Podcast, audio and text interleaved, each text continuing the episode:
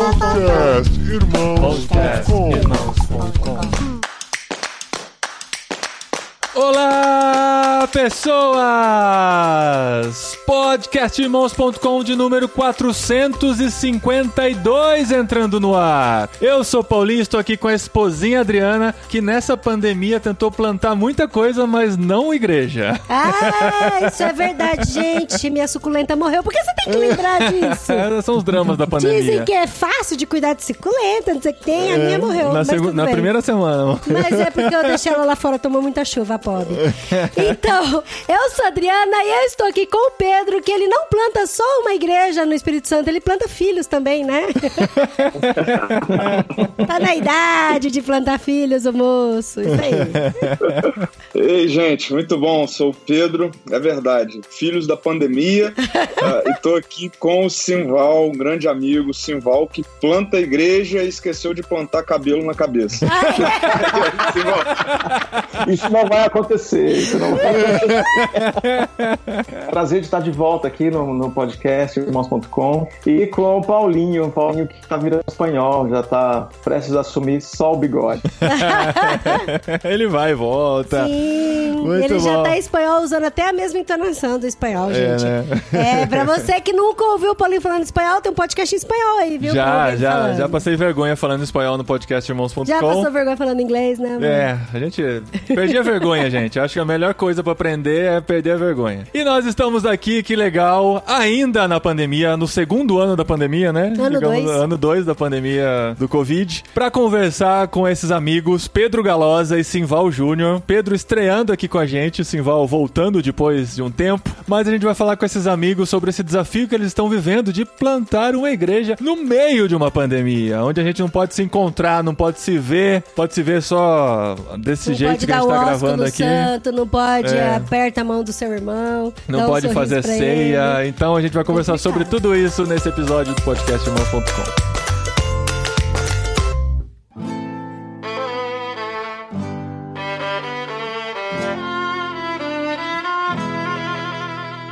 A gente tá vivendo esse momento que não precisa nem apresentar mais, né? Eu sempre falo que a gente usa esses episódios como documentos históricos pro futuro as pessoas voltarem, entenderem como a gente vivia. Mas a gente já tem falado tanto sobre isso que nem precisa falar o que a gente tá vivendo. Estamos no meio dessa pandemia e quando a gente acha que vai melhorar, quando a gente começa a comemorar que a vacina tá chegando, as notícias vão piorando e nossos amigos estão plantando igreja. Estão começando aí esse desafio que, na verdade, começaram antes, né? E foram surpreendidos por toda essa situação. Foram pego de carça curta, mas todo mundo foi pego de carça curta, né?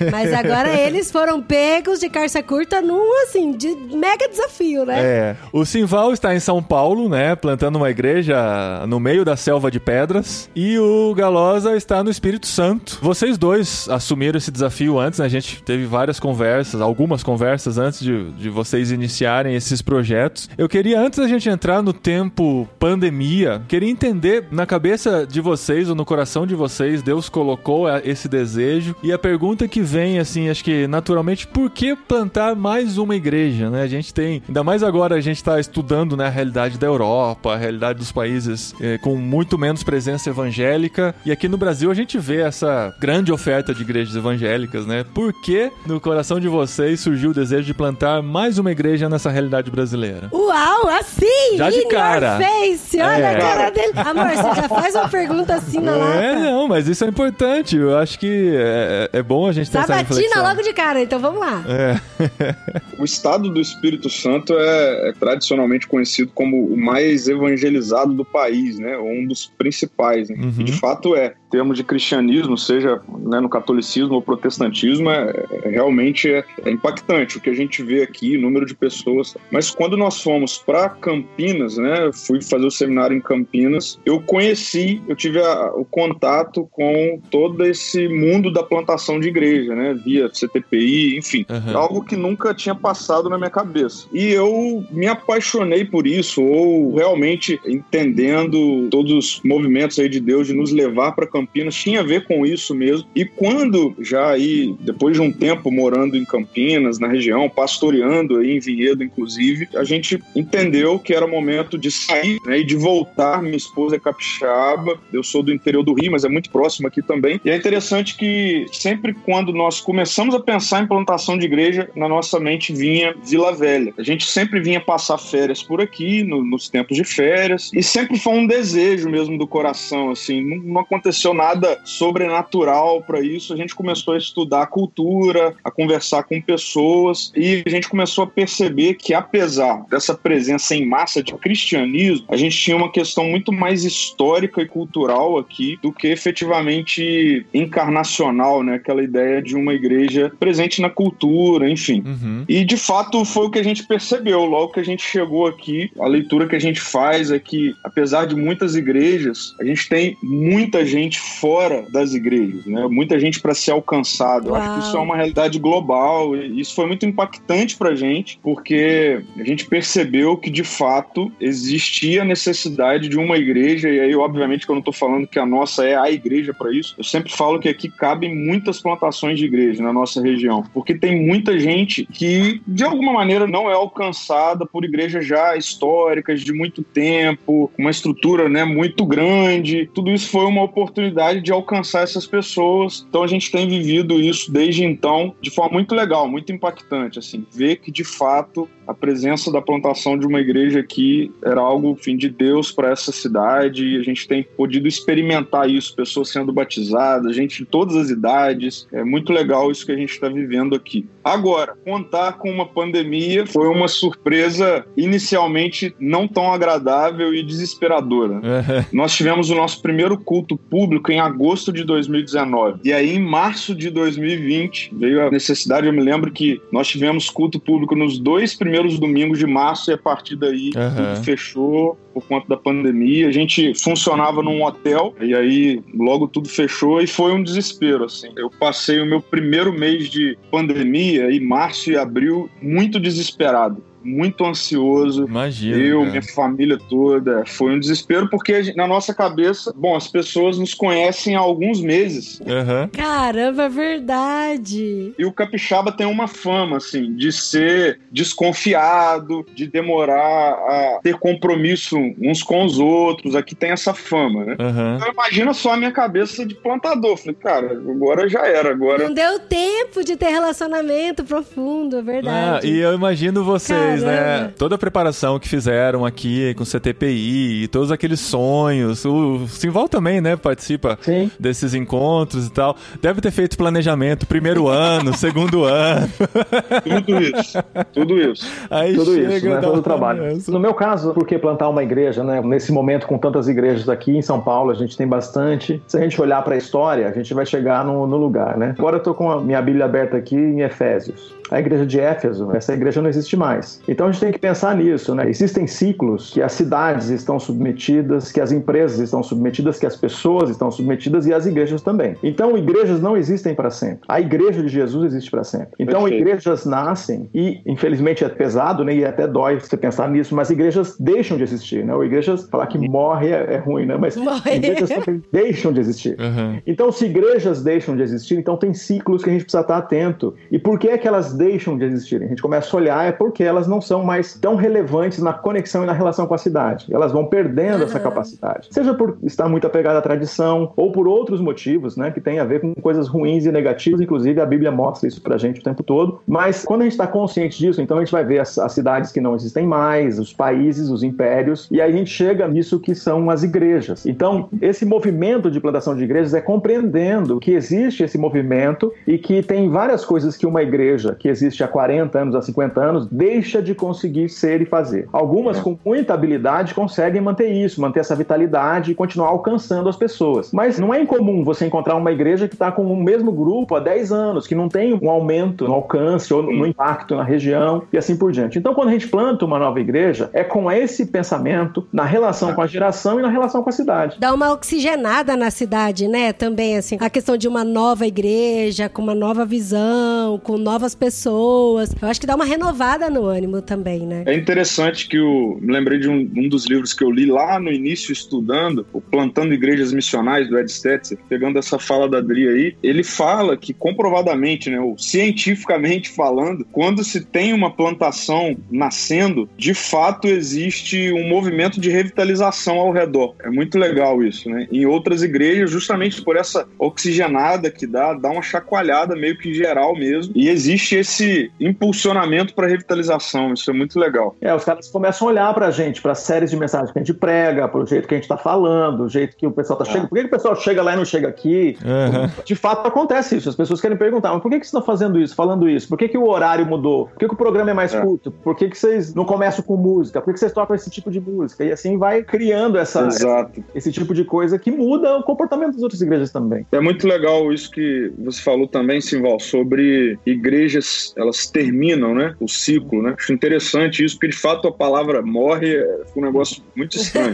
Pesado, né? Pesado. Eu diria até que existe uma confusão entre o que você chamou né, de, de a igreja de Jesus e aquilo que nós temos como a igreja institucionalizada, né? Que também é importante, é necessário, enfim, mas que de fato, se não existe essa leitura cultural, né? Toda essa dimensão de um estudo mesmo de relevância, com o tempo, fatalmente a instituição ela começa a voltar-se, né? A se voltar apenas para si mesma. Ela, ela deixa a máquina começa a ficar tão pesada, né? É tanta gente talvez dentro que esse foi um choque para mim aqui, conversando com pessoas, até com colegas pastores daqui da região. A minha percepção às vezes é de que existe uma falsa impressão de que não tem ninguém do lado de fora. Uhum. Ter essa cultura de que é um estado evangelizado e etc, etc. Assim, as pessoas sem perceber mesmo, porque começam a cuidar tanto da instituição, né, e de dentro, que perde o olhar para fora. E o entendimento é esse. Será que tem alguém do lado de fora, né? Cara, como tem? Como e aí vem tem, é. essa de fato da plantação de novas igrejas e da revitalização também, enfim. Então, eu queria até falar uma coisa aqui, pode ser uma imensa bobagem. Ainda bem que tem Mas o é- esposinho é esse- pra editar é depois. esse momento de É. falar bobagem. Não é pra você editar Não, isso. não pode editar, tá bom. Mas é porque uma coisa que eu queria aprender. Porque assim, eu tenho uma grande amiga aqui em Vinhedo que a gente conversa bastante sobre igrejas, sobre novas igrejas e sobre formatos de igrejas. Ela veio tradicionalmente de uma igreja presbiteriana, depois morou no sul por muitos anos e ela frequentou uma igreja pentecostal, assembleia, e hoje ela está aqui de volta numa igreja batista mais tradicional. E ela falou assim pra mim uma coisa que me chamou muita atenção. Ela falou: "Adriana, tem pessoas que foram feitas pra frequentar a igreja pentecostal. Tem pessoas que foram feitas pra frequentar a batista, tem pessoas que foram feitas pra frequentar a presbiteriana". E aí eu falei pra ela que é muito interessante porque assim, Deus nos criou com uma diversidade muito grande de pensamentos, de gostos, não só a questão cultural, mas a questão de formação, de personalidade mesmo. Então eu acredito também nessa teoria, e eu queria que vocês falassem até um pouco sobre isso, de por que que a gente tem vários tipos de igrejas diferentes, que seria pra alcançar vários tipos de pessoas diferentes, com linguagens diferentes e até economicamente diferentes da gente, né? É que muitas vezes essa variedade, ela é vista como um ponto negativo, né, da igreja, porque ela foi se dividindo, dividindo, dividindo tanto que hoje existem de todos os tipos, porque as pessoas não conseguem se relacionar pra fazer algo mais uniforme, digamos assim. Mas existe esse outro lado de ver como Deus revela a sua multiforme graça através de multiformes igrejas também, né? Perfeito. A gente, quando olha para a igreja, a gente pode olhar para as igrejas que a gente tem nas cartas, né? Quando Paulo escreveu. Então, o jeito que Paulo fala com a igreja de Colossos é diferente do jeito que ele fala com a igreja de Filipos. Você pode pensar assim, de um jeito pragmático, são só temas diferentes. Não. São igrejas e agrupamentos de pessoas que, apesar de estarem na mesma cultura, dentro do mesmo império e tudo mais, têm jeito diferente de viver a igreja e esse jeito que é muito bom, então tem um o jeito que eles se relacionam e veem Jesus é uma coisa, mas eles têm problemas que são típicos de igrejas também, mas o que a gente está percebendo é que eles são diferentes. E essa diferença é que faz com que a gente pode usar esse termo que Paulo usa e que a- o Novo Testamento usa, de corpo. Porque se tudo fosse absolutamente igual, não seria corpo. Nós temos essa diferença. E se a gente olha para o texto em- nas cartas de Apocalipse, a gente vê ali né, a forma do posicionamento do que João fala. Ele fala para cada uma das igrejas. Cada igreja vê Jesus de uma forma, né? Aquele que tem o candelabro, aquele que vocês veem com a espada de dois gumes, assim por diante. Então, a gente pode falar que a igreja de vocês aí em Vinhedo vê Jesus de uma forma que a minha igreja aqui não vê. O que faz com que seja interessante de vez em quando a gente conversar, porque vocês estão experimentando alguma coisa sobre Jesus que nós aqui não estamos. E a igreja lá, Ser Amor do Pedro, também é a mesma coisa. Então essa troca tem todo sentido. Por isso a gente Ah. vive corpo quando a gente está vivendo essa troca. É essa natureza da diversidade no corpo de Cristo que faz a gente poder dizer: olha, ele é Deus, ele é grande. Essa compreensão dele ultrapassa a capacidade de uma pessoa e a capacidade de uma igreja de vivenciar esse, todo esse conhecimento. Eu já ouvi pessoas questionando essa questão aí de igrejas diferentes, vários tipos de igreja, e confrontando isso com a questão da unidade. Mas unidade tem uma relação direta com a gente chegar no mesmo lugar, né? Nós estamos indo para um mesmo lugar, nós temos um mesmo ponto de chegada, uma mesma direção. Agora, como nós fazemos isso, nós percorremos essa trajetória, para mim vem a beleza da diversidade. Apesar de estarmos indo para o mesmo ponto de chegada, a mesma direção, nós temos o mesmo Deus. Como isso acontece, para mim é belo.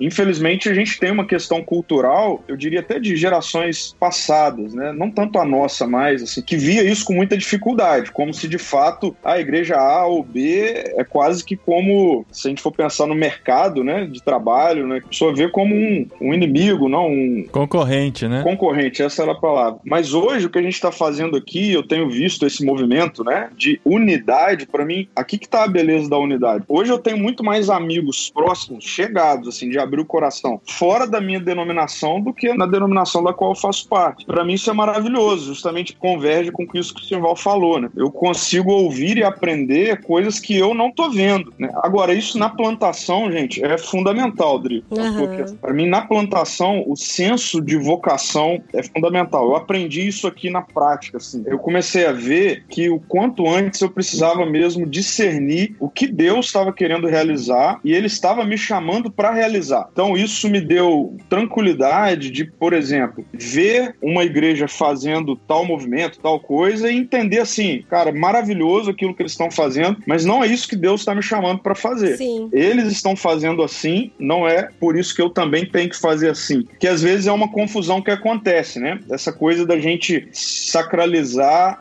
O a jeito idolatrar que a gente faz, né? perfeito, o método. Ah, então se lá aquela igreja usa luz e é toda preta, então é por isso que dá certo. Vou fazer É. isso aqui, né? Então Aí isso. você que eu- leu nós- Jamie K. Smith, você faz diferente.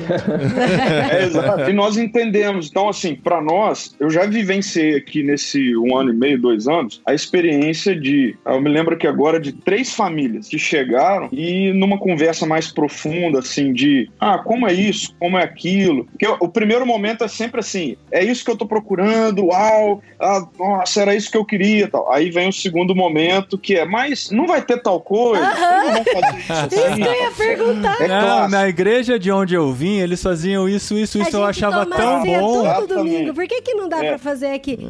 Cara, mas isso que você falou é muito legal, porque se tem esse consenso de unidade, que mesmo sendo diferentes, estamos indo pro mesmo lugar, eu acho que assim, é igual, né? Eu não sou pastora, não sou plantadora de igreja, mas eu acho que tendo esse conceito na mente, é muito fácil você falar pro irmão, abençoa ele e fala, vai pra outra igreja, que lá eu acho que se encaixa muito mais com você, né? Exatamente isso. Com essas três famílias que eu me lembro que aconteceu, eu fiz exatamente isso. Eu falei: olha, eu vou te apresentar o pastor, é amigo meu, eu acho que tem tudo a ver com o que você tá, Olha tá que buscando, com as suas expectativas. Eu vi isso no clássico Igreja com Propósitos, né? O Rick Warren que fazia isso, né? A pessoa chegava na igreja dele e falava: Ó, você não quer procurar? Tem outra igreja aqui que talvez tenha mais a ver com você e tal. Eu sempre achei isso incrível. Isso ajuda na plantação, sem dúvida. É. Uma das coisas né, no desafio na plantação, a gente, o Pedro também fez isso, né? A gente está plantando a partir de uma mesma rede, né? Tem outras redes aqui no Brasil. Nós estamos a partir do Ressurgência CTPI, a gente escolhe um jeito de fazer. Quando a gente faz isso, né, então imagina, a gente começa com um grupo na casa da gente, e esse grupo na nossa casa é diferente dos outros grupos. Então você começa a falar para esse pessoal, né? O pessoal chega no teu grupo, ele pensa assim, esse grupo aqui é de alguma igreja. E aí você fala, ó, diferente dos outros grupos que você já frequentou, esse aqui tem a intenção de se tornar uma igreja. E o cara olha assim em volta e o cara dá aquela desanimada total. Fala assim, como virar uma igreja? Tem 10 pessoas aqui, como que pode virar uma igreja? Porque a gente acredita no seguinte, se Deus está movendo o nosso coração para isso, e a gente tem oração, confirmação, apresenta o projeto, tem igreja mãe, tem igreja que vem junto, tem todo um processo técnico no meio disso tudo. Você apresenta o teu projeto, aprova, reconhece que sim, outros pastores recomendam. E aí, quando a gente chega nesse processo, a gente sabe que Deus também traz as pessoas que estão com essa mesma intenção. E alguns ainda não são cristãos. Então ele chega Exato. e ele chega e se apaixona por isso. Isso, mesmo sem ser cristão. Vai aceitar Jesus um ano depois, seis meses depois, mas ele se apaixona pelo projeto. Por outro lado, tem aqueles que mudaram de cidade e já chegam encantados com aquilo, e outros chegam e desanimam muito. Ele queria uma igreja que tivesse a classe para as crianças que nasceram no ano bissexto, entendeu? e vai demorar para ter um negócio desse, né, cara? então, esse é um processo que a gente começa, sabe? Tem algumas igrejas que andam mais rápido, outros mais devagar, e agora a pandemia faz isso, né? A gente já vislumbrava outras coisas acontecendo agora que não sei quando vai acontecer, mas eu entendo que Deus é soberano e ele não errou ao me chamar, ou eu errei no prazo, ao me chamar para plantar uma igreja. Foram tantas pessoas, com tanta gente eu orei e por tanto tempo me preparei para isso, que eu entendo que ele, dentro da soberania dele, me direcionou para viver nesse momento plantando uma igreja. Algo que eu sempre escutei, né, Simval, nos cursos, enfim, treinamento de plantadores tal, é que plantar igreja é depender de Deus, né? como se outras coisas não fossem. Né? Tudo na vida é depender de Deus. Mas existe essa máxima, não? O plantador, ele não sabe como vai ser o outro dia, ele vai programar o culto público e ele vai chegar lá no horário e não vem gente, e aquela tensão todo domingo e tal. E de fato é isso. Só que é isso, pré-pandemia, com uma série de métricas já muito estabelecidas, né? e aí, de repente, todas as métricas elas foram chutadas completamente. Caramba. Então hoje, eu sem dúvida, eu estava preenchendo relatórios alguns dias atrás e tinha lá uma pergunta, né? Como o evangelho tem te impactado nesse último mês, alguma coisa assim. Assim, eu ouvia que plantar igreja era depender de Deus, mas eu tinha um monte de métricas e de estrutura e tal. Nesse um ano e meio para cá, eu experimentei que plantar igreja é depender de Deus. Então, sem dúvida nenhuma, isso me transformou completamente. E eu não passaria por isso se não estivesse plantando uma igreja na pandemia. Uma questão que foi decisiva para mim no processo de compreender que era aqui que Deus queria que eu estivesse, né, nesse momento, plantando uma igreja, é que chegou uma fase, né, de decidir sobre o futuro do meu ministério. Eu ia continuar sendo diretor de missão urbana na organização que eu tinha fundado, eu ia continuar nesse caminho, eu ia deixar a equipe pastoral da outra igreja onde eu fazia parte e assumir como pastor numa igreja, enfim, alguém da minha idade assumir numa igreja maior, enfim, ia por esse caminho, o que que eu faria? Então era hora de decidir e orar sobre isso. E não saía da minha frente a questão de plantar uma nova igreja, não saía da minha frente. Começar do zero, né, cara? Com É. todas essas opções, você poder ir pra uma igreja maior, até com convites pra isso, você decidir, não, eu vou pelo mais difícil.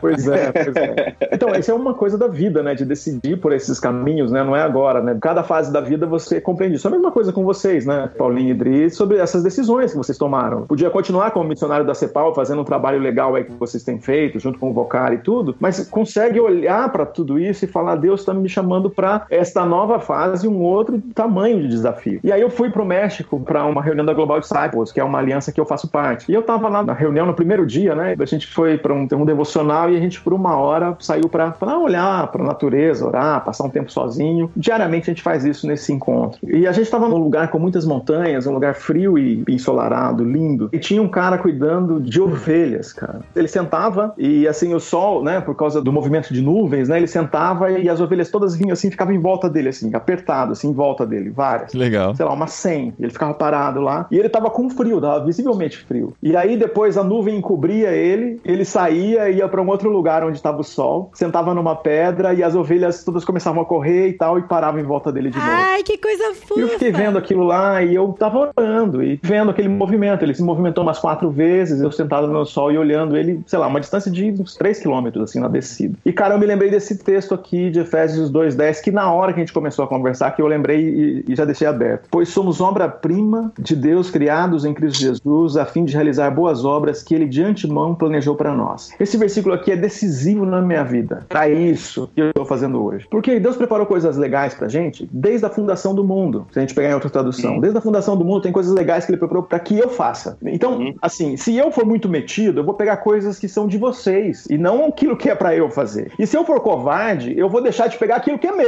Aham. Então, eu, eu- naquela hora, eu tive uma iluminação, assim, Deus me falou, cara, eu, eu tenho um negócio pra você que você precisa ser corajoso pra pegar. Ou você vai pegar coisa de outro. Então, assim, pastorear outra igreja é coisa de outra pessoa. Pastorear uma dessas igrejas que eu tinha um convite, que o pessoal tava lá me sondando, mandando os e-mails e conversando, outras pessoas poderiam fazer. Agora, plantar esta igreja que eu estou plantando aqui é um desafio que Deus preparou pra mim desde a fundação do mundo, eu não tenho dúvida. Pra este momento de pandemia. Então, muitas vezes, assim, vem essa agonia de, cara, mas o pessoal não tá chegando, mas os recursos não estão vindo. Ninguém está citando Jesus. Eu queria ter batizado 20, batizei 4. No eu, planejamento tinha 25. É, mas essa boa obra que Deus preparou é para mim. Uhum. Então essa é isso aqui. Então eu volto nesse texto entendendo isso. Então eu acho que de vez em quando a gente sofre porque a gente olha para o outro e fica pensando na boa obra do outro. A gente queria fazer a coisa que era do outro, né? Então é, é questão de discernimento. O que é que Deus tem para mim aqui nessa vida? E eu quero ir na direção do que Ele tem para mim, porque é um negócio bem legal que Ele preparou para mim mesmo. Uhum. Então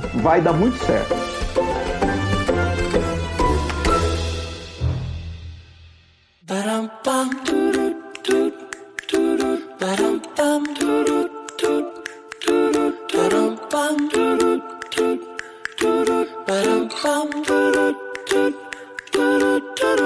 Vamos entrar agora nas questões práticas do desafio da pandemia, né? Porque, assim, vocês começaram antes, que eu me lembro, assim, Val, acho que foi final de 2018, né? Você começou a plantar a nossa igreja, nossa igreja SP. Isso. Esse nossa igreja é uma cilada, esse nome, né? Que a gente fala, você começou a plantar é, a nossa igreja, parece que a gente, né, tá nela também, é mas demais. é o nome da igreja, nossa igreja SP. Eu lembro de ter participado, veio uma lembrança aqui daquelas que vem do Google Fotos e tal, eu tava com vocês no comecinho de 2019, lá num coworking que você vocês se reuniam lá em São Paulo e tal. Hum. E você passou aí o primeiro ano, né, nessa plantação, mudando, né, que é a realidade de muitos que começam em igreja, né, ainda não tem o prédio próprio, vai para um salão de hotel, vai para um coworking, vai para um salão de festas, né, aquele negócio. E agora? Eu lembro que o Simval queria que fosse no Ipiranga, a gente tava trabalhando com a identidade visual, vamos fazer um negócio tudo voltado com independência e tal, com as coisas. Aí de repente consegue alugar um salão que não é no Ipiranga, né? E agora? É na Vila Mariana. Vai na Vila Mariana. Muda a comunicação e tal. Mas então, é esse primeiro ano que está se descobrindo ainda, conhecendo a realidade. Primeiras pessoas começam a participar, o Pedro falou, né? Estavam descobrindo ainda mais ou menos a realidade do bairro, conhecendo todas as pessoas e sem aviso nenhum, de repente, de uma semana para outra, não pode mais se reunir. E agora o que, que vai fazer? O Pedro já falou que passou dois meses aí praticamente deprimido, muito triste. Você tá rindo, André? Não é deprimido, porque não foi. Não foi deprimido, ele falou ansioso. Não, foi uma luta, né? Acho que foi mais do que a ansiedade, mas a, a decepção até, né? De todas as expectativas que eram não, criadas. A gente tá na beira da praia, não é possível ficar deprimido. Ansioso. mas não podia ir pra praia mais, não, não pode ir pra praia. Podia ir. É, ah, então. então tá, tá justificado. É. Mas eu queria que vocês dois contassem como é que foi o passo a passo desses primeiros dias aí, o que, que vocês foram descobrindo. Como que vocês se reinventaram. É, pra gente tentar entender se é que né, essa reinvenção já aconteceu, ainda está no processo, né? Mas vamos tentar. Você, imagina eles falando, não, a gente tá fechando a igreja, a pandemia acabou com a igreja. Eu tô voltando pra Então, Campinas. sabe o ciclo que o Simval contou? Então. É. Meu Deus do céu, que horror. O ciclo era bem curtinho, né? Era de um ano e meio. já cumpriu o papel, né? Por que não? Os dois meses de depressão é trocando pneu com o carro andando, né? Não dá tempo de ficar em depressão dormindo, deitado, sem querer levantar. Esquece. Uhum. Depressão, eu tinha que resolver ela em horas. Uhum. e aí vem a importância de amigos, de mentores, né? Logicamente. Mas, cara, Deus foi muito gracioso com a gente aqui, porque no nosso primeiro culto público, um dos caras que fez parte, né, do grupo base, ele chegou para mim e falou: Ah, meu irmão, ele gosta de filmar, ele mexe com filmagem e tal. Posso chamar ele para vir só para filmar o primeiro culto público, pra gente guardar e tal. Mas ele é um cara que tá afastado da igreja, ele não quer nada com a igreja e tal. Eu falei, cara, beleza, a gente só não tem dinheiro para pagar. Mas se ele vir para filmar, tal. ele falou: não, não, ele vai vir, beleza. Esse cara, desde o primeiro dia que ele foi filmar, ele nunca mais saiu. Ah, que a gente legal. batizou ele, e o cara voltou para Jesus, de fato estava afastado e tal. E quem é esse cara? Esse cara é o que nos deu todo o recurso necessário, não só financeiro, mas técnico, para a gente fazer a curva do presencial para o online. A uhum. gente não tinha isso. No nosso planejamento, a gente iria para a internet, né, assim, fora Instagram e tal, mas de forma mais estruturada lá para o segundo, terceiro ano da plantação. Uhum. Então a gente não tinha nada disso no nosso planejamento. E esse cara, ele não só sabia fazer, mas ele tinha todos os equipamentos necessários para transformar a igreja em online, 100% atendimento online. Então, num domingo a gente teve o culto público lá, presencial. No outro domingo a gente já estava na sala do meu apartamento com toda a estrutura montada por esse cara para transmitir 100% ao vivo e online, né? Então, uhum. eu costumo dizer que assim, algo que foi muito importante na continuidade da nossa plantação que foi esse movimento, a gente ter conseguido ir para o online de forma minimamente estruturada, mas que fosse assim bom para as pessoas que estariam assistindo e tal, já no outro domingo. Então a gente não perdeu tempo com isso. A gente foi para o online rapidamente, a gente conseguiu fazer. Então as decisões foram de, bom, a gente não tem como mais se reunir, a gente precisa ir para o online. E você não estava nem contando com esse cara no primeiro dia. É, então. É muito doido. Providência divina. É muito contar. legal. E né? esse cara, nós ficamos a maior parte do tempo no ano passado, eu e ele apenas nos encontrando aos domingos e um cara com a música, né? Um cara que tocava. Então, três pessoas fazendo aqui o encontro, o culto na sala da minha casa. Né? Isso foi até agosto, assim, mais ou menos. Né? E aí, o que, que aconteceu? O que foi muito interessante é, nós saímos de X pessoas do encontro presencial para um Y de pessoas no online, maior do que estava no presencial. Pessoas que não iriam no hotel começaram a assistir online. Nós priorizamos essa questão de, bom, vamos pensar em séries de mensagens que consiga comunicar para esse momento, consiga ser relevante para esse momento. Vamos ser o mais objetivo possível. Então a gente deixou para o online questões muito objetivas, mensagens muito rápidas. Enfim, o encontro era muito rápido. A gente conseguiu pensar aqui em equipe que as pessoas vão enjoar rápido desse mundo 100% virtual, uhum. então a gente precisa ser muito objetivo. Então, tudo isso, cara, agora foi tudo muito no experimento, assim.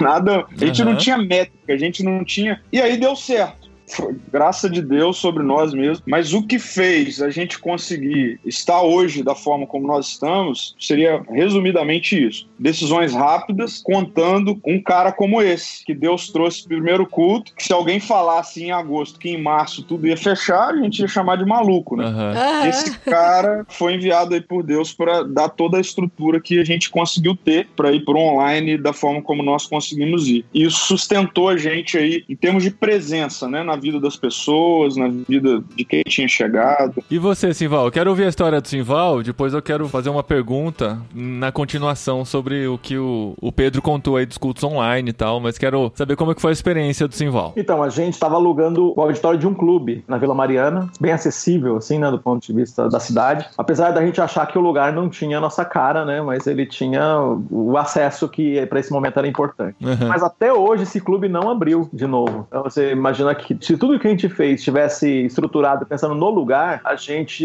estava inviabilizado, né, de fazer. E a gente começou a fazer a transmissão, como o Pedro falou, da sala de casa, e a gente fazia e faz até hoje por videoconferência, onde a gente entende que é um jeito da gente fazer num dinamismo que as pessoas podem participar. E é isso que a gente mantém. É, você faz na sala do Zoom mesmo, né? O pessoal interagindo. Isso. Uhum. Aí a gente, no meio desse processo, a gente, aqueles que conhecem a Expresso Ação, tem um salão grande aqui que a gente usava para treinamento. A gente construiu um cenário lá e transmite desse lugar. Ah, tá. Então, a gente tem uma qualidade aí de imagem, né? E comprou equipamento, enfim, melhorou o melhor que a gente conseguia fazer para fazer uma transmissão com qualidade e com todo esse cuidado que o Pedro falou, né? O tempo que as pessoas conseguem participar e aí o tipo de interação que a gente foi criando. Uma coisa que a gente fez que para mim é decisivo, né? No nosso caso aqui, o nosso grupo de pessoas comprometidas, é aquelas que a gente pode contar desde o começo da pandemia até agora, aqueles que estão o grupo mais consistente aí, digamos, é um grupo de 35 pessoas. É. Esse grupo que é contínuo e que eu posso dizer tá com a gente mesmo. E aí tem outros né, que estão andando, mas é diferente. E que é inevitável, né? Na pandemia, algumas pessoas se dispersaram mesmo. É, tem uma flutuação grande aí. Uhum. Mas aí, voltando aí nesse processo do lugar, ele fala assim, como que a gente faz para as outras experiências, outras áreas da igreja que são necessárias? Por exemplo, o aprofundamento bíblico, né? O crescimento da turma, né? Como é que eu faço? Porque é decisivo. Uhum. Tem gente chegando, gente que sabe pouco ou tá confuso com o que ele conhece conhece de Jesus. E eu tenho um grupo de aula bíblica que eu dou que, meu, nunca mais vai ser presencial, isso eu já sei. Ah, que legal. Essa vida vai ser do jeito que é. Porque eu tenho, pensando na média da participação, a gente tem entre 40% e 50% das pessoas participando. Então, Uhum. significa o seguinte, que se eu tivesse presencial, nenhuma igreja, né, das que eu pastoreei ou que eu conheço, tem 50% do pessoal em qualquer aula bíblica que você puder De proporcionar. estudo bíblico, gente, não tem. Durante a semana ainda deve ser, Pois né? é, pois Imagina, em São Paulo. É, então, é pensado nesse negócio. Fora que é gravado e tem gente, sei lá, mais que o dobro de pessoas que ouvem depois. Aham. Então, se a gente pensar nisso, eu falar assim, eu descobri um, um jeito de desenvolver a fé dessa turma, né? Desenvolver, levar esse pessoal para maturidade como discípulo de Jesus, que eu não faria. Eu ia tentar alguma coisa presencial, eu ia fazer igual todo mundo já tentou. Eu ia- aí não ia dar certo. Aí eu ia fazer um grupo pequeno, não sei onde, ia fazer aquilo, eu ia tentar. eu ia- Agora eu já sei, e vai ser assim, né? Por algum tempo, essa é uma estratégia que funciona. Aí tem outra coisa, as pessoas querem que o negócio fique por muito tempo e tal. Eu já sei como funciona algumas coisas, né? E se eu fizesse isso de forma contínua, toda semana de janeiro a janeiro, eu já sei que a galera não vai segurar. Sim. Então é uma temporada igual uma série Netflix. Uma temporada. Qual é a temporada? Na temporada são oito estudos sobre o evangelho. E- Excelente. E depois, e depois, depois a gente para. E quando vai ser a próxima temporada? Geralmente, pra galera, eu falo, não sei. Eu sei. Eles estão ouvindo neste eu momento. sei. Ah, eu sei que vai ser daqui um mês, mais ou menos. Mas eu digo não sei por quê. E as coisas estão mudando tão rápido que eu posso falar, vai fazer, e aí tem aquele pessoal que é sistemático e fala, você falou, mas não tá fazendo. Aham. Mas as coisas estão Ah. mudando muito rápido. A gente precisa orar, conversar com o pessoal, estudar, vale a pena, o que, que pode ser melhor, qual é o dinamismo. Eu tô aplicando um dinamismo aqui que parece uma sala de aula, mas não é isso. É outra. O que, que eu melhoro? Qual é o elemento que eu posso acrescentar aqui, né? E a gente foi fazendo isso, com várias iniciativas, inclusive para oração também, né? Dá pra dizer que hoje vocês dois das duas realidades estão com a igreja 0% presencial. Ou vocês conseguem fazer alguma coisa de encontrar pessoas, culto público, nenhum. Em todo esse período não aconteceu. Eu tive um encontro presencial, ao ar livre. Nesse momento teve apresentação de bebê, teve ceia, teve batismo. Aproveitou pra fazer o ano inteiro no encontro. É, não, a gente faz ceia, a Fez gente faz ceia pelo- casamento. é, a gente faz ceia, é, mensalmente a gente faz nossa ceia pelo encontro online. Mas a gente aproveitou e fez isso, né, também. Juntou várias coisas. É porque assim, a questão é que a pandemia fez com que a igreja fosse a ação da igreja ou tudo que a igreja está envolvido fosse resumido em algumas áreas só, né? Que são, por exemplo, o que dá pra chamar de culto público, que são os cultos que a gente se encontra pelo menos uma vez por semana pra celebrar junto, e esses estudos, tudo que dá pra fazer online, mas tem muita coisa que uma igreja em nascimento precisa desenvolver que fica muito limitado, como o próprio pastoreio das pessoas, né,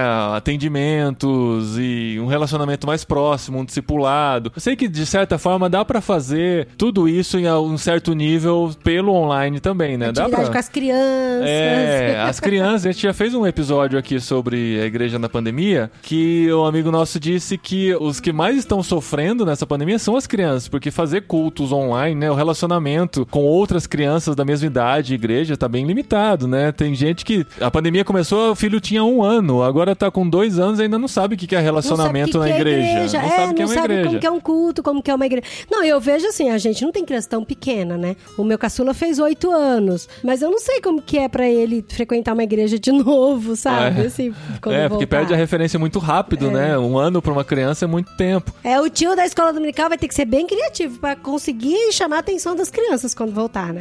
É, não, é que tem assim, tem o fato de que nós continuamos estudando a Bíblia com eles Não, e sim, tal, eu falo mas na questão de prender a atenção. né? Relacionamento, né? relacionamento. é. como que vocês veem essas outras áreas que ficaram muito mais prejudicadas por conta da pandemia, principalmente para uma igreja nascendo? A experiência que a gente está tendo aqui é de uma igreja muito para quem nunca teve uma cultura de igreja. Eu tenho entendido até que essa é, é a nossa vocação mesmo, da Ser Amor, é alcançar. A gente não faz força mesmo para que venha pessoas de outras igrejas ou que, enfim. Com isso, eu, eu diria até que eu tenho algumas facilidades de que as pessoas elas não chegam com uma cultura já assim de ter tantos cultos por semana, de ter tantos encontros por semana, tal. Isso para mim foi muito bom. Tem sido uma experiência boa no meio do momento em que a gente está vivendo. Então, por incrível que pareça, é comum para as pessoas essa realidade online. Obviamente, está todo mundo saturado e nem mesmo no mercado de trabalho era tão online como está agora, né? Uhum. Mas eu percebo que as pessoas, fora o círculo já religioso, tradicional, né, de igreja, para elas não é tão incomum assim a ideia de elas não poderem se reunir presencialmente, né? Nós que nascemos na igreja, cara, eu tô desesperado para reunir presencialmente. né? Aham. É uma loucura, é insubstituível. Mas se a gente for analisar, tanto historicamente como teologicamente, eu tenho chegado até a conclusões interessantes de que, cara, a gente transformou esse negócio do presencial e tal em algo que nem era para ser. Aham. Quando a gente olha, a gente vê um monte de gente assim desesperado por encontros presenciais, né? Às vezes eu percebo que é muito mais é uma codependência mesmo de que a vida com Deus só vai gerar se for nesse ambiente e ela de repente se vê perdida nessa situação, né? Então, é Uhum. óbvio que quando a gente fala de criança, a gente tem essas realidades, né, que precisa da socialização. É mais do que para se relacionar com Deus. Precisa de um aspecto, enfim, psicológico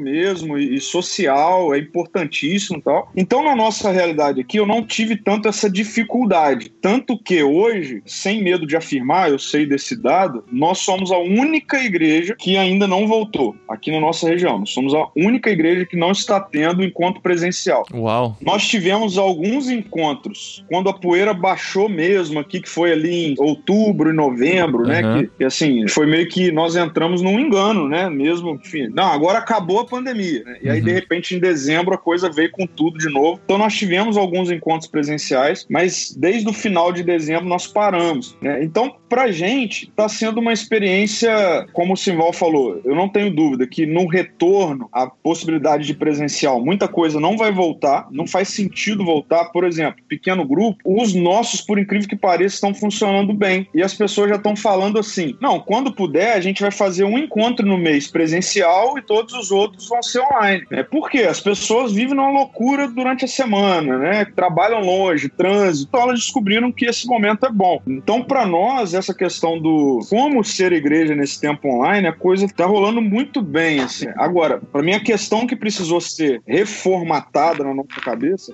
como fazer esse encontro, como fazer o culto, como fazer é, o estudo bíblico, como fazer a reunião de oração. Aí sim a gente teve que estudar, a gente está tendo que estudar isso para entender que apesar da pessoa estar do outro lado de uma tela, para você captar ali a pessoa, a atenção, ela tem que estar fazendo parte daquilo. Aham. Ela, se for só um espectador na situação, ela vai se distrair, né? A casa dela, enfim. Então, isso tudo a gente está descobrindo, fazendo movimentos assim de estudar, de interagir com as pessoas, e aí tem sido interessante. A gente tem escutado muito as pessoas também, feedback das pessoas, como a gente pode melhorar, para a gente poder passar por esse momento e a igreja continuar crescendo, continuar alcançando e cumprindo o papel dela, né? As crianças, sem dúvida nenhuma, são as que mais perdem, né? Que as que mais perdem nessa vivência, as crianças, os adolescentes, Uhum. aqueles que acabam tendo um tipo de interação que a gente já contava com alguém mais especializado para esse tipo de interação, no sentido de ter mais elementos do que simplesmente um discurso e um esboço, né? Então, esse que precisa de mais recursos para manter a atenção e a conexão, a gente sabe que é uma dificuldade. Então, os adolescentes e as crianças, a gente percebe essa perda. Agora, os outros movimentos, né? A gente criou um movimento de oração aqui, que agora a gente está vendo qual o melhor horário que a gente retoma, porque a gente não quer encher a semana de coisas, né? De horários com as coisas da igreja. Então, essa é uma outra preocupação também que a gente tem e vê acontecendo. Todo mundo está ocupado com coisa de igreja todo dia da semana. Uhum. Então, essa é uma coisa que a gente não quer que aconteça. Mas a gente criou, por exemplo, nossa palavra de oração, mas usando um elemento da oração centrante, né? A oração centrante, a gente conhece, reduza, né? Ou resuma sua oração a uma palavra. Qual é a palavra que você conseguiria resumir? A gente tem na tradição cristã, católica ou protestante, a gente tem orações, tem oração decorada e tem oração que você cria espontaneamente. Mas se você pudesse resumir a tua oração em uma palavra, qual seria? E isso eu faço numa reunião, como nós estamos fazendo aqui agora. E a pessoa fala, minha palavra é amor. E das 10 pessoas que estão lá, eu consigo falar com duas ou três, por que, que a tua palavra é amor? A pessoa explica, é por causa disso. E aí eu termino dizendo, ó, eu, e geralmente é resultado do meu devocional. E é impressionante como é uma resposta. É impressionante. Assim, é divino, é mistério. Porque eu falo que, bom, a palavra que eu preparei hoje para ser a resposta da palavra de oração do nosso encontro de hoje é tal. Porque tá dizendo isso aqui no texto bíblico que diz tal coisa e isso quer dizer aquilo. Enfim, quase sempre tô dando um elemento que deixa mais fraco. Mas para todas as pessoas, aí sou eu que tô falando. Era legal falar com os- o pessoal que participa comigo aqui. Mas eles, todas as vezes, testemunham que participam de uma palavra que responde à angústia do dia, da hora, daquela palavra. Olha que legal. É mistério, cara, mas é, é sobrenatural mesmo, né? esse é um movimento que a gente criou de oração, que a gente tem vivido. a gente vive essa experiência. E outra coisa, 30 minutos. Ou termina antes, ou termina em Ah, não tem, é não tem a possibilidade de ser mais que isso. E se o pessoal quer ficar batendo papo depois? Ah, depois eles se ligam um pro outro, né? Ah. Ali vai terminar. Você termina a ligação Eu vou Nossa. mesmo. terminar em 30 minutos, é isso aí. Sival, mas isso é tão importante. Olha, eu quero deixar claro aqui no programa, viu? Porque muitas vezes eu fico com preguiça de participar. Não é, não é bem preguiça a palavra, mas de participar de uma reunião, porque assim, eu tenho dois filhos pequenos, a gente tem toda a dinâmica aqui de casa e tal. E a pessoa fala, ah, vai ser uma hora, vai ser 45 minutos. E aí você vê que não é 45 minutos, que não é uma hora, é uma hora e meia, É. duas horas. Eu falo, cara, eu tenho a dinâmica da minha casa. E- Não que eu não goste de estar com as pessoas, mas agora se tem essa questão de saber, não, eu sei que é só meia hora, eu sei que é só 45 minutos, vai ter começo, meio e fim, não importa o que aconteça. Não importa se a irmã fez um pedido de oração muito maior e tomou o tempo de todo mundo, e a gente vai acabar só com o pedido de oração da irmã. O pedido de oração não pode ser feito. É, O então. pedido de oração, se você vai fazer o pedido de oração pra alguém, você fala o nome. Então a tua palavra de oração é um nome. E se eu perguntar pra pessoa, ah, o nome é Adriana. Eu falei, Adriana, por quê? Ah, porque eu tenho- ela pode falar por um minuto ou Uhum. dois. Não é um, um negócio livre. O que cansa na oração? Cansa. É gente que ora meia hora, gente que ora 20 minutos.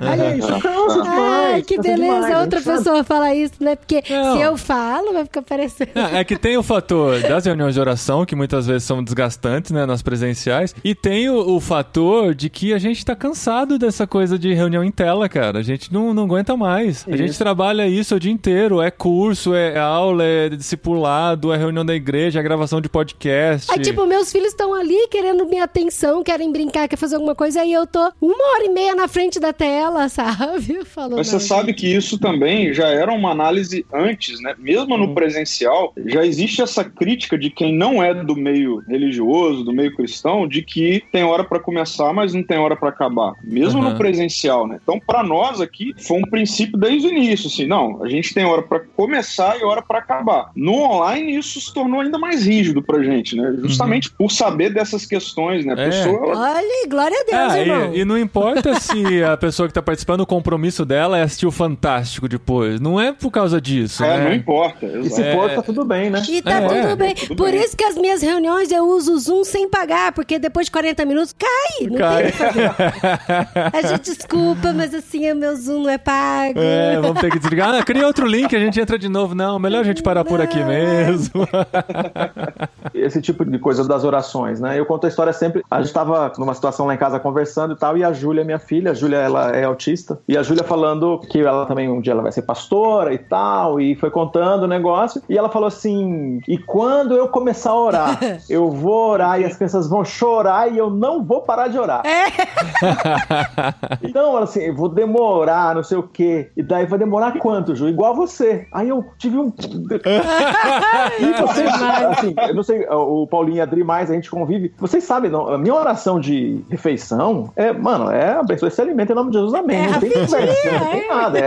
É sempre objetivo. E mesmo assim ela falou isso. Então eu comecei a olhar pra isso e lembrei de quando eu era criança, como a oração da dona Iracema era a oração mais chata da minha vida. Quando ia fazer divisão de pequeno grupo, você ficava. Eu não quero cair no grupo da Iracema, no grupo da Iracema. não. então, e- e aí pensando em quem chega, imagina quem chega. O cara nunca teve a experiência de oração. Tem que ser uma experiência inspiradora, tem que ser uma, uma coisa que ele não fique vendido, né? Todo mundo fecha o olho no Zoom, todo mundo fecha o olho pra orar. O que, loucura é essa? Então você fala assim, que alguém que chega e ele vai conseguir participar. É uma palavra. Qual é a palavra? É uma palavra de um negócio que eu quero. O cara dá a palavra dele. E ele pode explicar ou não, ele pode falar não quero falar, pode falar o que ele quiser, não tem problema nenhum. Então quem chega se torna um igual de quem já está. E a gente tem sempre, como uma igreja plantando, pensar nisso. O cara nunca participou numa reunião de oração da vida dele. Se eu explicar muito, estraga. Então se eu deixar leve, mano, todo mundo vai ficar à vontade, vai ser rápido, vai ser prazeroso, né? No sentido de ter uma experiência mística, né? E é isso que a gente pensou. Que legal, cara. A experiência de cada um, né? Como vai agregando, né? E como é muito particular, né? Pode ser que a realidade do Pedro, Uhum. provavelmente é, bem diferente da do Simval. Cada um vai encontrando o seu melhor meio de lidar com tudo isso, né? Sim, sim, realidades diferentes. E É. tem aquelas pessoas que gostam de participar de Zoom de duas horas pra desabafar, pra pedir seu pedido de oração e tal. E aí essas pessoas podem procurar outros Faz, lugares. pode procurar outras igrejas, né? Sabe uma...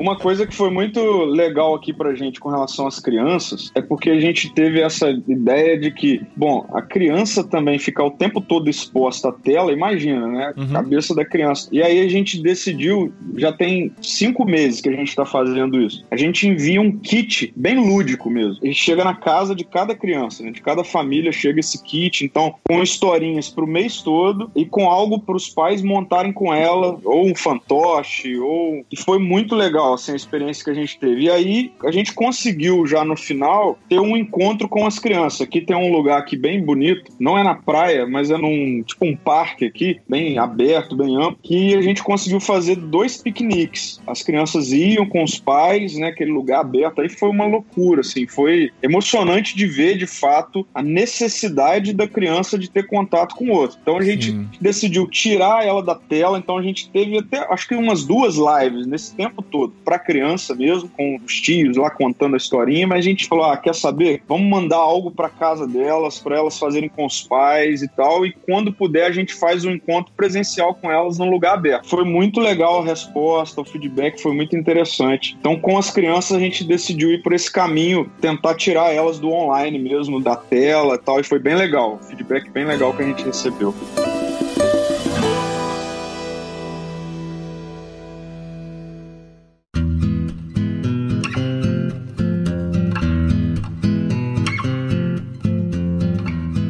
Agora, gente, pra terminar, vocês já citaram algumas coisas que acreditam que vão permanecer, né? Como, por exemplo, os encontros de pequeno grupo, que o pessoal já tá dizendo, ó, dá pra fazer só um por mês presencial e a gente mantém a comunhão no online e tal. Que outras coisas que vocês E que acham? eu achei a ideia sensacional, gente, porque eu sou mulher aqui, ó, a parte feminina. Esse negócio de levar um prato salgado, um prato de doce pro pequeno grupo todo final de semana, isso dá uma dor de cabeça semana. tão grande. Agora, se for só uma vez por mês, a gente faz com mais alegria. Sim.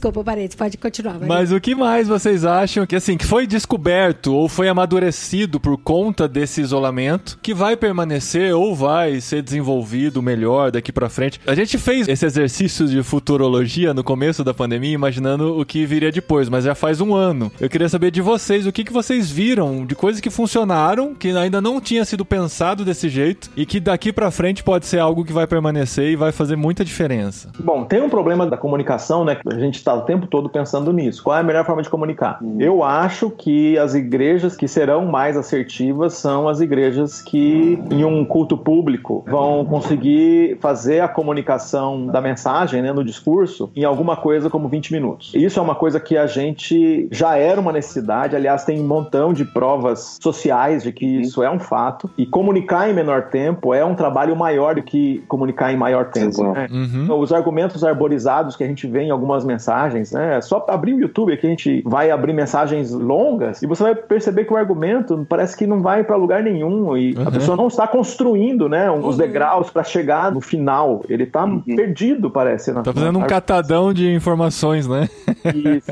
Então, isso é uma coisa que a gente está ganhando. Os professores estão aprendendo a ensinar mais rápido, eles são obrigados a ensinar mais rápido, a ser mais assertivo, ter mais foco quando ensinam. Os professores estão aprendendo isso em qualquer nível. Os comunicadores devem aprender isso, então a gente aprende a falar em dois minutos, em três minutos, em dez, em quinze. Quem não aprende a falar isso é a igreja. E a igreja não aprende a falar isso porque a tradição, pregar uma hora, uma hora e quinze, uma hora e dez, vai perder gente. Porque nós estamos falando de uma geração inteira que aprende a se comunicar de um jeito que se a igreja não fizer isso, ela perde completamente o sentido nas relações. Então o culto é uma mudança que nós estamos vendo acontecer. Uma mensagem relevante que vai gastar entre 15 e 20 minutos. Eu acho que essa mudança já deveria ter acontecido, mas agora vem de vez. Eu acho que algumas mudanças, assim, uma de como voltar para o presencial e comunicar com quem estiver online, porque isso também é algo que eu tenho recebido contato de pessoas assim. Eu recebi nesse domingo agora de BH, uma família me escreveu via Instagram e tal, e dizendo assim: a gente está conhecendo Jesus através, enfim, dos encontros, do YouTube, dos domingos, e para nós nós somos parte da Ser Amor. Então, Eu falo, cara, e quando voltar pro presencial, como vai acontecer isso, né? Uau! E aí- Nossa, Não tem mais verdade. volta, cara. Acho que foi o Júnior que falou Exato. no começo da pandemia. Ele falou assim: tem gente participando da nossa igreja que é de longe. A gente não vai poder voltar presencial e ignorar essa pessoa que tá participando. Caramba, Nunca mais. verdade, eu não tinha pensado nisso. Só que aí a gente vai ter uma questão de comunicação. Aí que tá pra mim essa mudança que a gente vai precisar fazer, que também passa pela comunicação. Porque até então a gente está acostumado com a ideia de um culto que está acontecendo num espaço físico, presencial, e ele é transmitido para a internet. Então, a pessoa que está assistindo, ela está assistindo o que está acontecendo lá É. naquele lugar. Mas ela não tá fazendo parte. Ela é só um né? espectador, né? Exatamente. Diferente de quem está participando. E agora, pra mim, essa nova temporada que vai surgir aí é de o cara que está online, ou a mulher, a família, ela quer que a comunicação seja pra ela. Ela não quer estar simplesmente assistindo um culto que está acontecendo em Vila Velha, em São Paulo, entende? Uhum. Então, esse desafio de comunicar de forma híbrida, né, do comunicador, que ele fala tanto para o presencial quanto dando a devida importância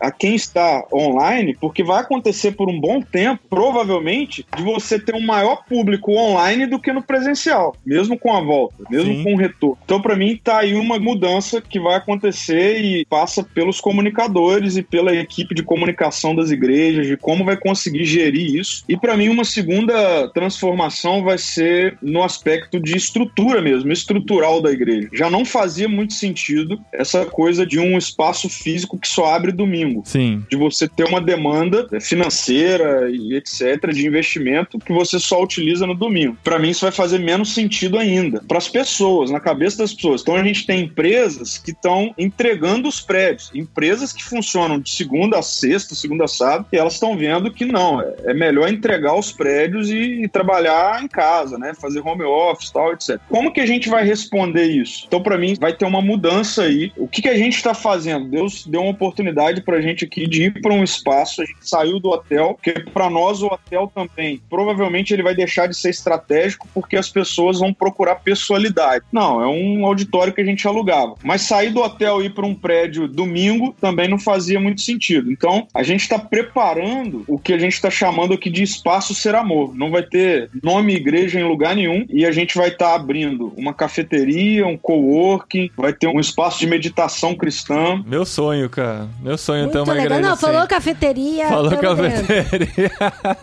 mesmo o auditório nosso ele está sendo preparado para ceder para empresas darem palestras, treinamentos durante a semana e tal. e a gente vai se reunir domingo e aí a gente utiliza domingo para os nossos encontros. Então, eu acho que esse paradigma de igreja é lá naquele lugar precisa ser revisto para nós. Assim, a igreja é ali naquele lugar, naquele prédio. A gente está num bom momento de rever essa mudança, né? Então, para mim, a comunicação vai precisar ser revista e a questão estrutural a gente vai precisar rever como uma oportunidade, nem só como uma necessidade. Acho que é uma boa oportunidade da gente rever e entregar espaços para as cidades, para os bairros, para as pessoas, em que elas vão poder ser acolhidas, elas vão poder trabalhar ali e aí vai fazer sentido para elas. Poxa, deixa eu conhecer o que, que acontece ali domingo, né? Então, acho que isso vai ser um- uma transformação interessante que a gente pode viver como igreja aí nas cidades. Né? No CPPI, no último congresso que foi online, a gente ouviu o Larry Osborne falando que a gente tem um desafio de mudar da igreja que era igreja teatro para igreja cinema. Porque igreja teatro você fica né, olhando para os nossos cultos, né? Você sabe, tem os sinais ali que você já sabe qual é a última canção, a hora que vai entrar o palestrante, o pregador, a hora que tem alguma coisa especial, as crianças vão fazer alguma coisa, você já sabe ali pelo movimento, é aquela coisa do teatro. Você sabe que a deixa está acontecendo. Agora, na igreja cinema, você não vê isso. Você vê tudo acontecendo e a gente gosta daquelas cenas que estão em plano sequência, aquela coisa que está bem pensado e uma coisa entrando junto com a outra, sem esses cortes longos, essas reticências infinitas. Então a gente tem que aprender a fazer isso. Então eu acho que as igrejas que mais vão sofrer com essas mudanças são aquelas que estão mais arraigadas no- na tradição e tal. E esses que estão com agilidade de mudança, né, já com o dinamismo típico desse tempo, vão conseguir aplicar essas mudanças mais rápido. Que legal que assim, vocês já têm essa cabeça muito mais de conversar, né, de forma contemporânea com a comunidade, né? Vocês já estão integrados a isso há muito tempo e estão com esses ouvidos atentos para entender no meio de tudo isso como toda essa situação pode corroborar, né, para o que tá acontecendo com a igreja brasileira. Muito legal ter a experiência de vocês aqui. E agora, em uma palavra, uma oração.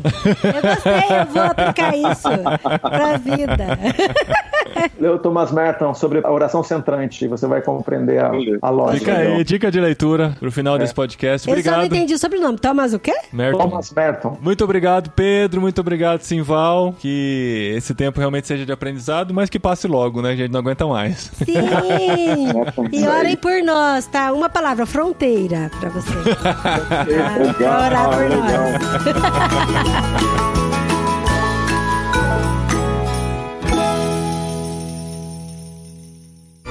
Recadinho! Legal, bastante. Fecha, arroba, vamos pra frente. No programa anterior. É, que é isso. Muito obrigado.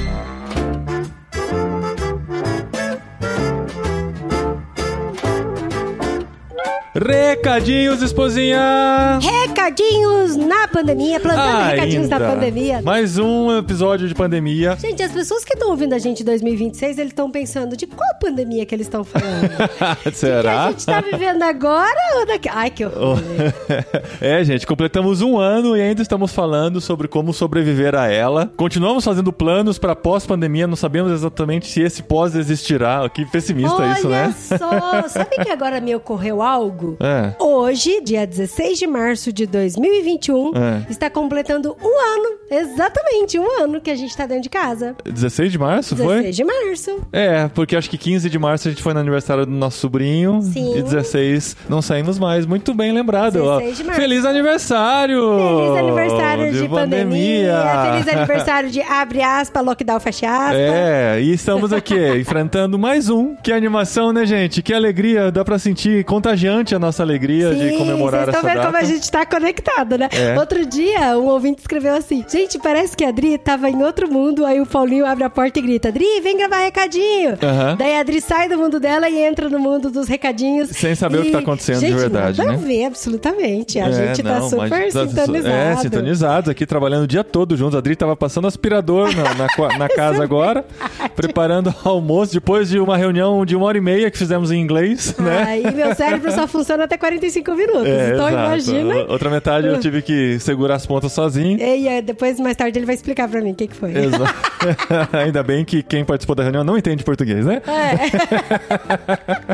Muito bem, gente, mas olha só, falamos sobre igreja na pandemia e nós estamos vivendo essa coisa da mudança na pandemia, né? Nós pensamos, a vida está tranquila demais, vamos mudar para a Europa no meio de uma pandemia, quando os números estão lá em cima. Falta pouco mais, é, daqui uma semana vai faltar um mês para nossa viagem, que está marcada para o dia 22 de abril. Inclusive ontem nós tivemos a notícia de que nosso voo foi cancelado. Olha, sofremos um mini infarto. É, ficamos mais uma hora e meia no telefone, uma hora e meia na reunião hoje, uma hora e meia no telefone ontem, pra conseguir remarcar para o mesmo dia, Para mesmo sete dia. horas mais cedo. É isso, sete horas? Seis, seis horas mais cedo. Então vamos embarcar ainda no dia 22 de abril, se não mudar de novo até lá. Mas seguimos aqui nos mesmos planos, como se estivéssemos na perfeita paz e tudo estivesse dentro do controle. Porque, como diz um amigo nosso, falou que agora não é hora da gente surtar. É. A gente tem que estar equilibrado emocionalmente, a gente tem que estar tranquilo Uhum. e seguindo o curso normal das coisas, que o resto Deus tá cuidando, né? Exato. Nós estamos muito tranquilos, apesar do tremor na pálpebra esquerda, né?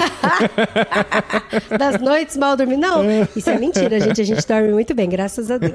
Mas estamos aqui nesse plano das nossas missões na Europa. Inclusive, gente, você já sabe que você pode contribuir com o nosso ministério, né? Ou por curtir muito os podcasts e achar que de alguma maneira quer contribuir com ele também, ou por nos amar e entender o nosso chamado para a Europa, você já pode contribuir e participar da cabineirmãos.com. E a boa notícia é que nós já podemos receber dinheiro na Europa. Olha aí. Então, se você está principalmente nos Estados Unidos ou em qualquer país da Europa, entre em contato com a gente, que você pode se tornar mantenedor em dólar ou em euro, e isso vai ajudar bastante a gente também, tá bom? Então, entre irmãos.com barra cabine ou escreve pra gente nas redes sociais para você descobrir como você pode contribuir com a gente na Europa. Inclusive, eu quero falar uma coisa aqui pra vocês. Algo aqui, ó, inesperado, É. sem, sem estar combinado. Sem Agora, com- eu não faço agora o Paulinho- ideia do que a Paulinho Adri vai, vai falar. vai sentir como eu me sinto quando ele me chama pra gravar os recadinhos. Diga. Mas é o seguinte, durante muito tempo, eu e Paulinho, a gente esteve em oração, conversando com Deus pra saber com relação às nossas coisas aqui. Porque, assim, a gente tem fogão, geladeira, sofá, tudo que uma pessoa normal tem dentro da sua casa.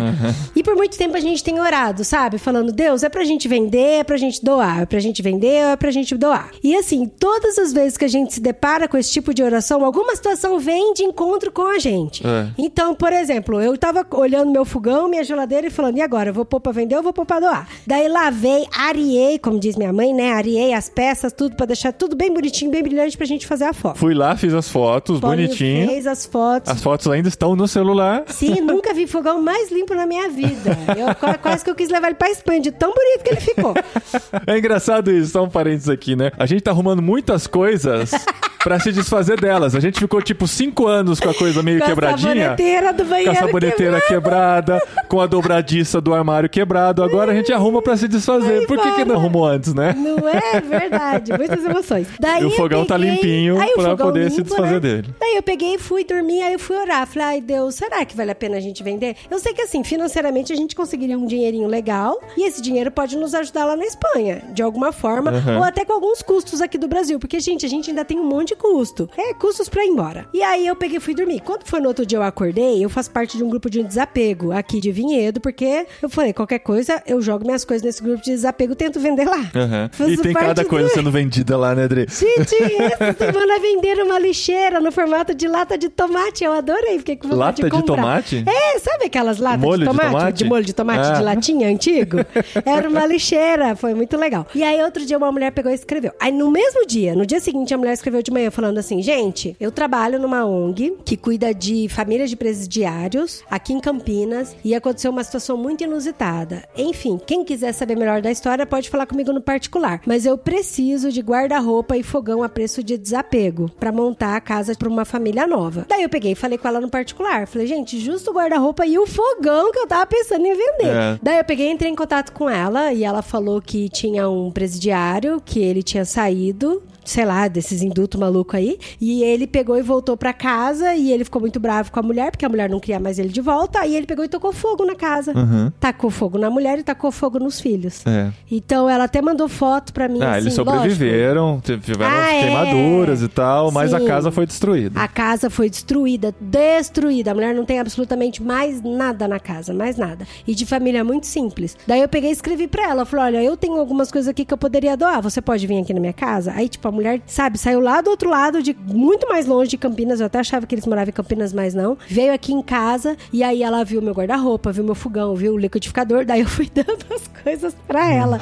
e aí, na hora de despedir, a mulher ficou super emocionada, sabe? E aí ela falou assim: Eu tenho certeza que você foi um anjo que Deus mandou pra gente. Porque a mulher tava desesperada, não sabendo como que ela ia reconstruir a casa dela. E você foi parte disso e tal. E assim, eu não falo isso pra vocês pra, nossa, olha como o Paulinho é bonzinho e tal. É. Mas como que assim, realmente Deus tocou no meu coração de que era pra eu doar as coisas. Aham. E paralelamente, ao mesmo tempo, enquanto a gente estava se desapegando dessas coisas que intentávamos vender, agora usei a palavra em espanhol, hein? Que pretendíamos vender, a gente recebeu contato de pessoas querendo contribuir com o nosso ministério. Então, assim, a, a gente fica muito mais feliz e a gente tá fazendo basicamente isso durante essa mudança. A gente tá desapegando livremente das coisas, doando pra quem precisa. Ah, mas se você estiver doando pra alguém que vai vender, tanto faz o que, que ela vai fazer com o que a gente tá doando, entendeu? Se a pessoa vai vender e vai conseguir dinheiro que vai ajudar ela no sustento, vai ser bênção também, entendeu? Sim, sim. E ao mesmo tempo, nós estamos recebendo novos mantenedores, novos parceiros que estão entrando junto com a gente. Então a gente decidiu esse estilo de vida Sim, nessa nossa sim. saída agora. Então estamos nesse processo aqui, vendo pequenos milagres de Deus todos os dias. Estamos caminhando nesse objetivo de chegar na Espanha ainda em abril e dispostos a ouvir a voz de Deus e deixar ele mudar os planos conforme a vontade dele, mas queremos que vocês orassem por nós, caminhassem junto com a gente. Esse mês que falta vai ser bastante intenso para nós porque estamos no processo de entrada em Cepal Espanha, todas as milhões de formulários que temos que preencher, tudo que está acontecendo na nossa vida nessa questão do desapego e do trabalho que precisamos continuar, então necessitamos muito das orações de vocês e da parceria de vocês, que é muito importante para nós nesse momento e daqui para frente com certeza vai ser mais importante do que nunca. É, e a gente não pode esquecer que a gente tá sempre numa batalha espiritual, né? Uhum. Porque a gente tá indo pra lá lá para sinalizar o reino de Deus lá. Então, assim, várias pessoas que nos conhecem e que também conhecem a realidade da Europa falam: gente, vocês têm que orar muito e pedir pro pessoal orar muito por vocês, porque vocês estão entrando num campo de batalha espiritual muito grande. Então, a gente gostaria de pedir para que vocês continuassem a oração por nós também, né? Então entra em irmãos.com barra cabine ou irmãos.com barra na Europa, né? Que na Europa tem o nosso projeto missionário, o cabine tem sobre irmãos.com e tal. E as duas formas de contribuir vão chegar na gente e vão ser bênção. Não esquecendo de reforçar aqui que semana passada tivemos jet lag maravilhoso com o Akira, uma história incrível do menino que tá lá na França sendo muito usado por Deus e aprendendo muito. A gente aprendeu muito com ele. Inclusive, essa semana que foi o aniversário de irmãos.com, que daqui a pouco a gente já vai falar um pouquinho sobre isso. Vai? O Paulinho abriu uma caixa